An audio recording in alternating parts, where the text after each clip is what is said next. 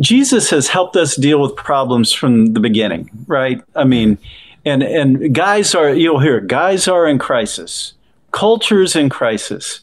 Well, culture's always been in crisis, Right. and men have always been in crisis Yeah. of that day, for good, bad, or indifferent.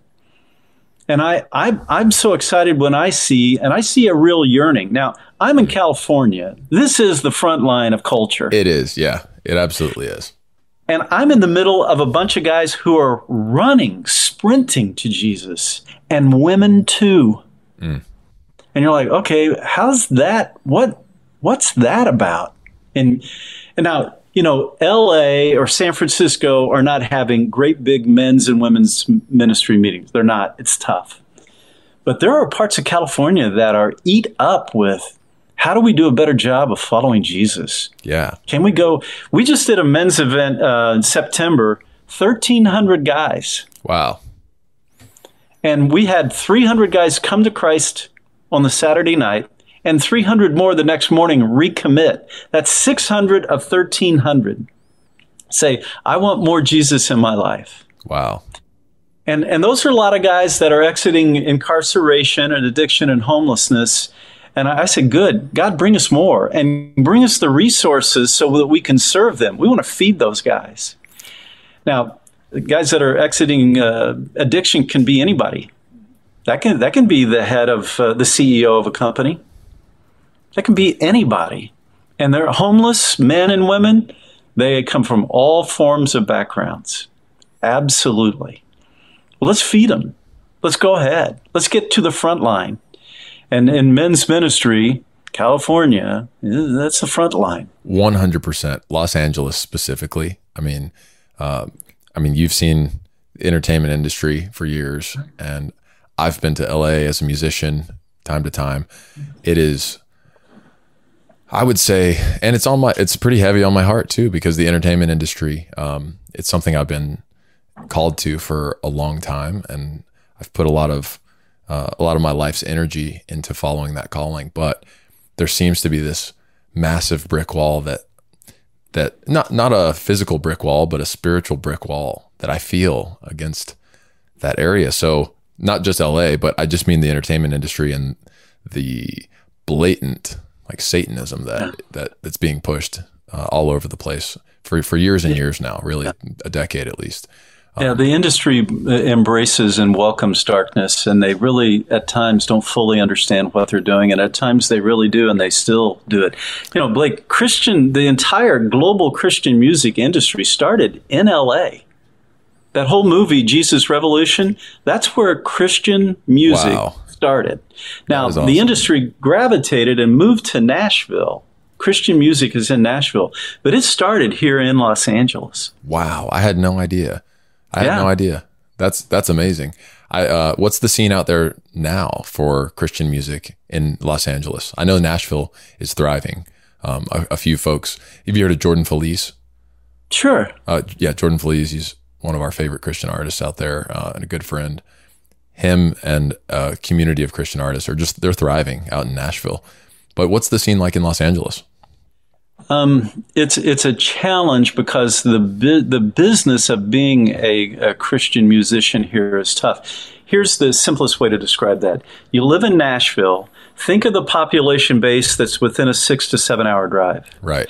You live in Los Angeles, you're usually not welcomed like some of the legacy groups that come here and can do three nights at this casino and and work the population bases.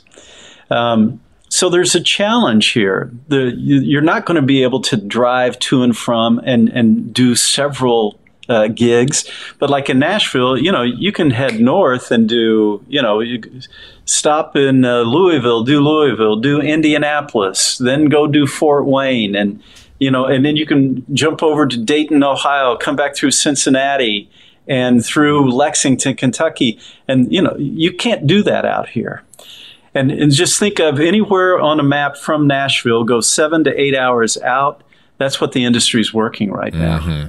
Interesting. That makes sense. Just geographic convenience to to welcoming touring cities. and cheaper to live, and you're going to be embraced Yeah. at your church and your neighborhood. And, and out here right now, that's not that's not part of culture out here right now. What What are your thoughts on? Um, so my strategy to combat that has been in in my music. Uh, even though I do have some songs that are more outwardly worship uh, based, we I'm seeing this movement of like faith based artists that are they're they're building their faith into their music, um, and it's it's I wouldn't call it um,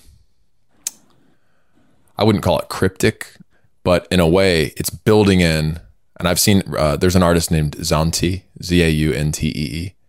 Uh, he's a rapper, a, a, a, Christian rapper, and man, his his music sounds, you know, culturally um, progressive. Like you would say, oh wow, this is this must be new. This sounds this sounds great, and in it are, you know, tons of references to scripture and just this movement that I see and the, the artists that I see growing and that I'm growing with are are managing in this culture of uh, you know cancel Christianity. They're managing still to grow and to yeah. reach people with uh, something that that I think makes music more meaningful. It, it is what music is, yeah. I think, right at, at its foundation. Well, you're asking me kind of way to put on my old uh, agent's hat here. yeah, there you go. Yeah, yeah today overwhelm Instagram with uh, just pick up your guitar and play, or sit down at the piano and play, and then uh, do high quality recordings. I watch I watch a lot of industry artists on Instagram, and they're you know across the room from the camera and the microphone. You can't hear a thing they're saying. Yes, totally. But uh, do do your twenty to forty seconds of here's a new song I got, and and like uh, Steven Curtis Chapman you know, legacy artist. He does a great job on his Instagram account. He'll say, "Here's my, you know, here's 20 seconds, my first number one hit," and then he'll bang it out out loud. It, quality recording, quality video sounds great, and he'll laugh along with it and bring us in and have fun with us. Um, uh, Joel Smallbone with For King and Country. I know those guys a little bit. They do a really good job. Just about every Monday, they'll have something, either Joel or Luke or Joel's wife, Moriah, who's starring in a movie coming up, will have something. And I you really got to build your audience so the people that want to follow you know where to find you. And then these days, to break an act, you're going to be a road dog. So find that church where you're playing regularly, find a sister church somewhere where you can play regularly, and then get out and find where there are people who love Jesus and play for them. Yes. Uh, and it, it's not easy. That is a tough thing. But you get a break today and you know someone you know and it usually starts social. Someone you know video catches fire someone plays it or you're liked by someone. Hey away you go. Yeah 100% it, this is gold for anyone listening. And um, i think you you've likely seen uh, one of the new pineda companies pineda media. I shouldn't say new because it's it's, it's about seven months old now i think uh, and doing great. But the strategy behind, um, well, back to our original thought of aligning with scripture being misinterpreted oftentimes as being pulled away from anything that's fun or, or thing that, that things that you like. A lot of the folks in this community are entrepreneurs and they've learned how to make money, generate wealth, and that's a passion of theirs. And oftentimes, you know, that's just as controversial as, as sex or violence in in the world. And I've seen so many fingers pointed um, from believers and non-believers uh, around the idea that if you're wealthy, you, you can't be aligned with Scripture.